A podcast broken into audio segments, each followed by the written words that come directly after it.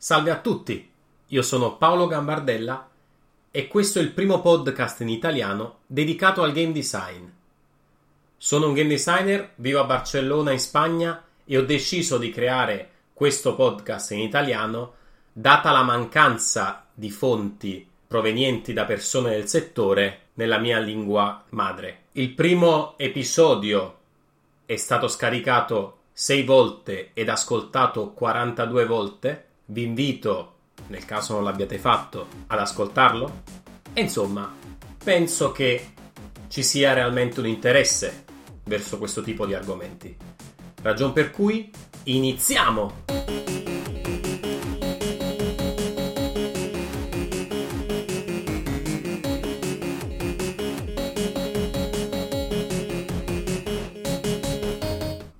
La prima parte di questo podcast è dedicata ai vostri commenti e domande e interventi. Infatti vi invito a lasciare domande e commenti.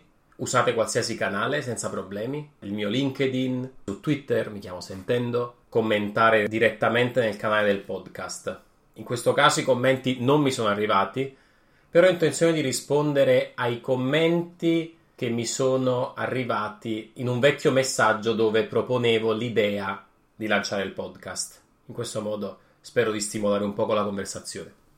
Innanzitutto, il primo commento è che il mio italiano non è sempre corretto.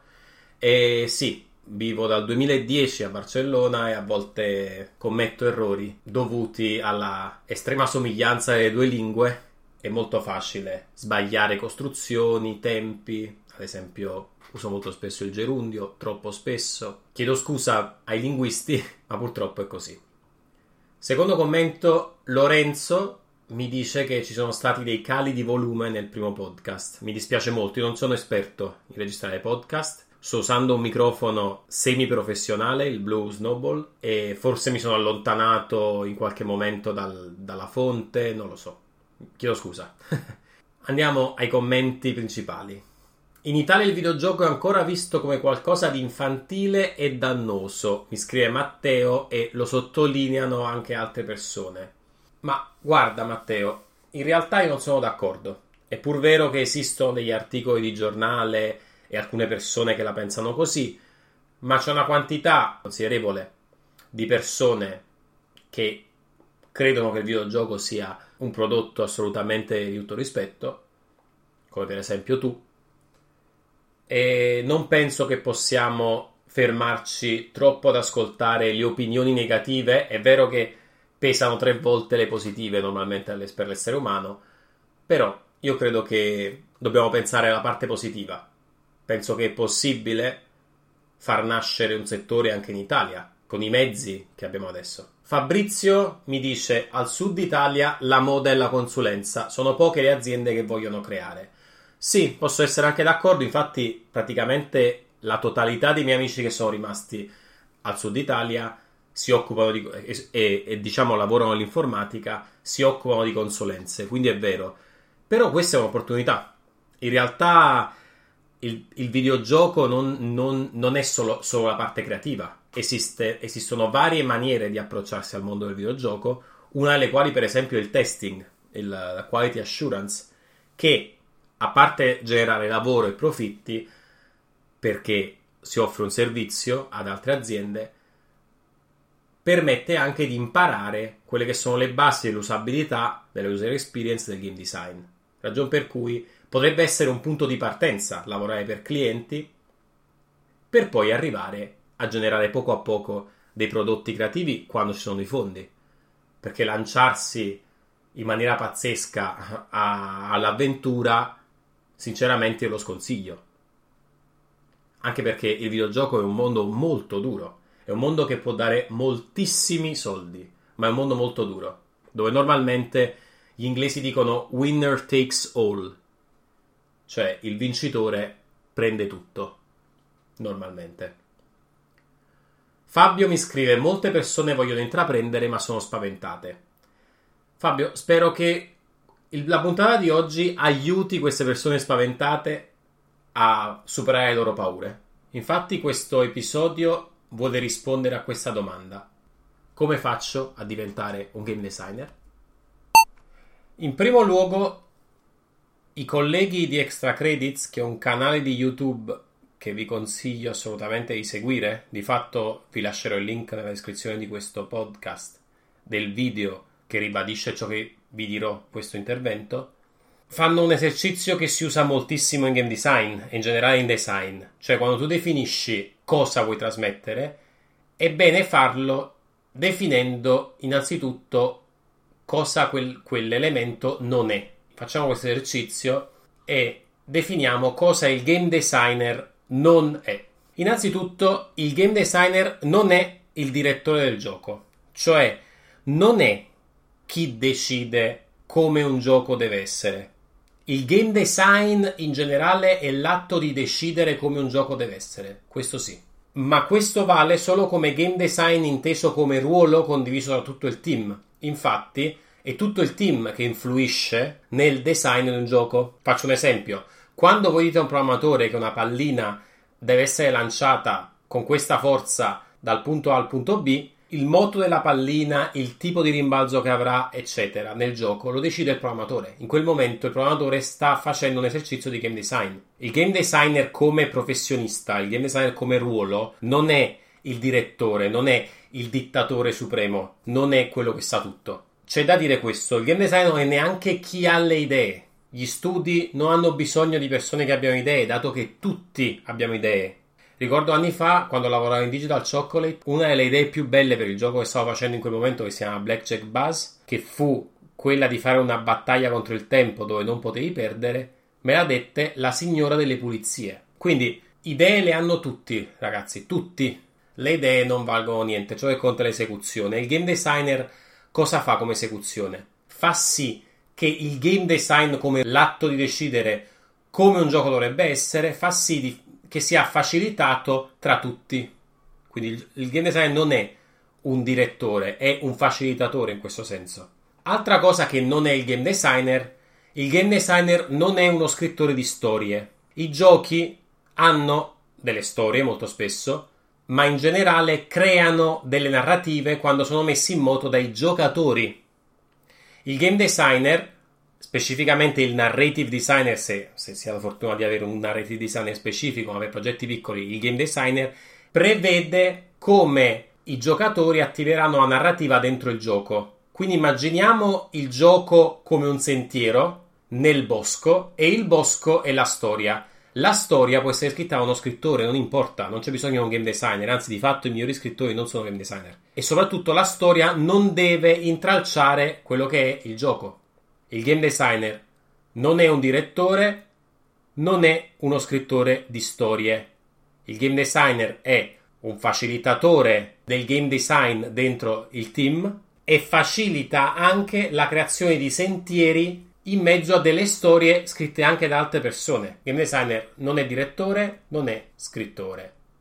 Come dicevo anteriormente, oggigiorno creare videogiochi è diventato assolutamente accessibile a tutti. Non è più necessario, come anni fa, dover accedere a conoscenze universitarie. Oggigiorno sono disponibili strumenti per la creazione dei giochi e in generale strumenti che sono a supporto dei game designer assolutamente accessibili. Basti pensare a Dong Nguyen, un vietnamita che creò anni fa il famoso Flappy Bird, un videogioco per mobile creato in un giorno di lavoro che iniziò a generare 50.000 dollari giornalieri d'improvviso.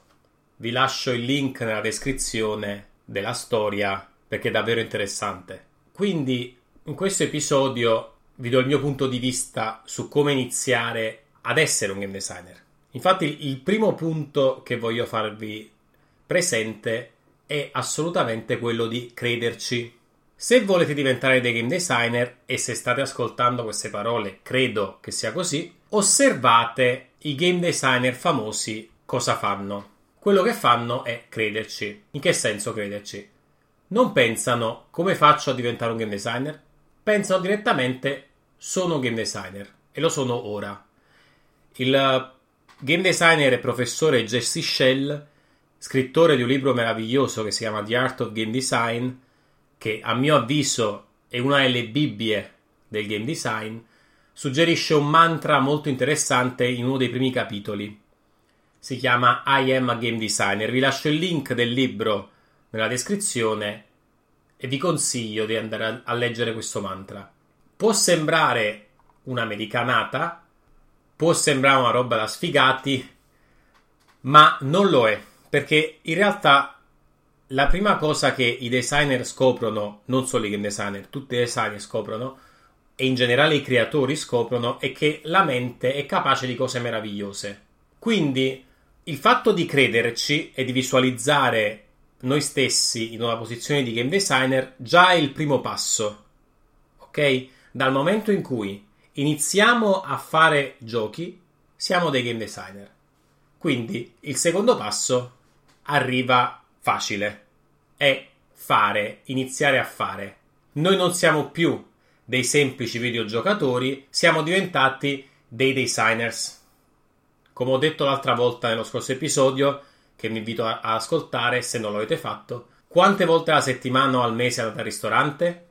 Ogni volta che ci andate, magari cambiate ristorante oppure siete degli abitué di un certo posto. In entrambi i casi una cosa è sicura, non state diventando cuochi. Andare al ristorante non è la stessa cosa che andare a scuola di cucina. Una cosa è essere il consumatore, un'altra cosa è essere il cuoco. Il game designer è un buon cuoco, quindi conosce ingredienti, riesce a combinarli, crea le ricette per i suoi clienti. I cuochi più famosi molto spesso a un certo punto della serata iniziano a girare il ristorante e chiedono ai loro avventori come il cibo, come la cena, per esempio. Perché lo fanno? Sicuramente per cortesia, ma anche perché vogliono avere un feedback, vogliono avere una risposta sul loro operato. Questa è una cosa fondamentale dei game designers. Io dico sempre una cosa: le game jam, che sarebbero quegli eventi di 24, 48, 72 ore in cui si prova a fare un gioco, in generale non servono ad imparare a fare giochi perché manca un ingrediente fondamentale, i giocatori. Quindi è uno sforzo creativo interessantissimo, è un modo per conoscere persone, io non sono contrario alle game jam. È una cosa molto bella, io l'ho fatta, ho partecipato, le ho organizzate, è molto divertente. Ma non impari ad essere un designer dalle game jam. Perché? Perché mancano i giocatori. Devi sapere come interpretare il tuo pubblico e non solo il tuo pubblico, ma tutti gli attori coinvolti nel processo di creazione di un gioco. E qui veniamo al terzo punto, saper ascoltare.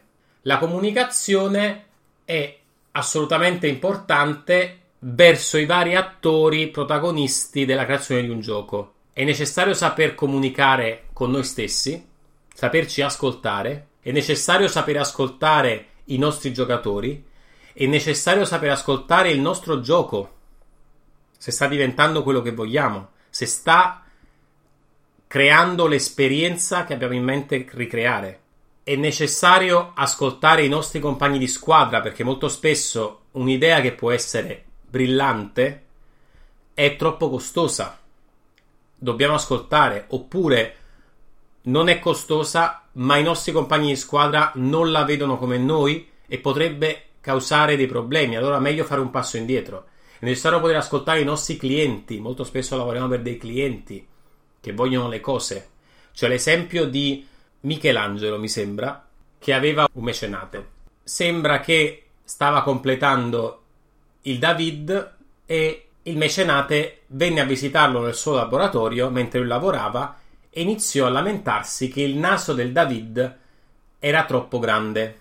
Al che Michelangelo prese un pezzo di pietra uh, che, aveva, che, era già caduto, che aveva già scalpellato via, salì lo scaletto per avvicinarsi alla testa di, del David e fece finta di dare una martellata sul naso mostrando il risultato al mecenate. Il mecenate, contentissimo, disse molto bene.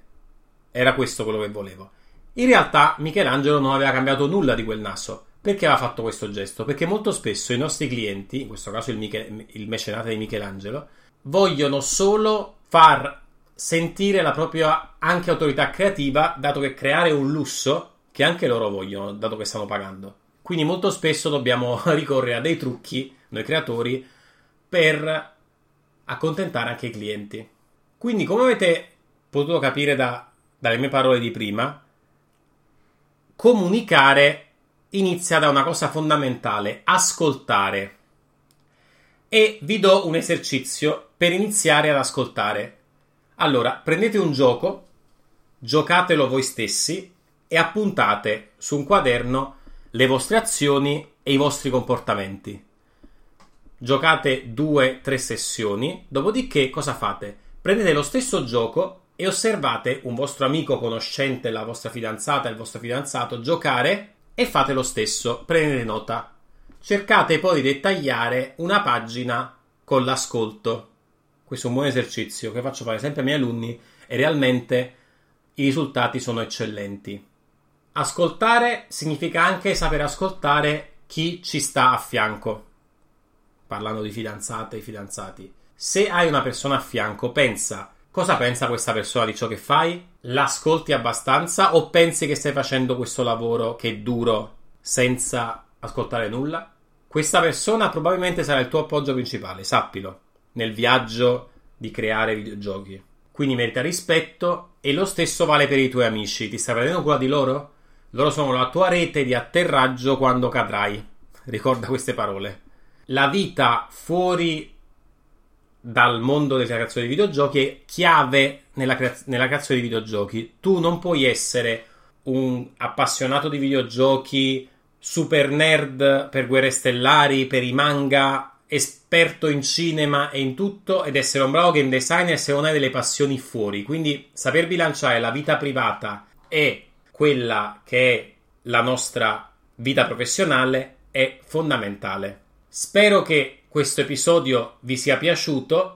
Ricordo i tre punti principali che sarebbero crederci, fare e ascoltare e spero di avervi dato il là e vi do appuntamento al prossimo episodio. Un saluto, grazie mille per ascoltarmi.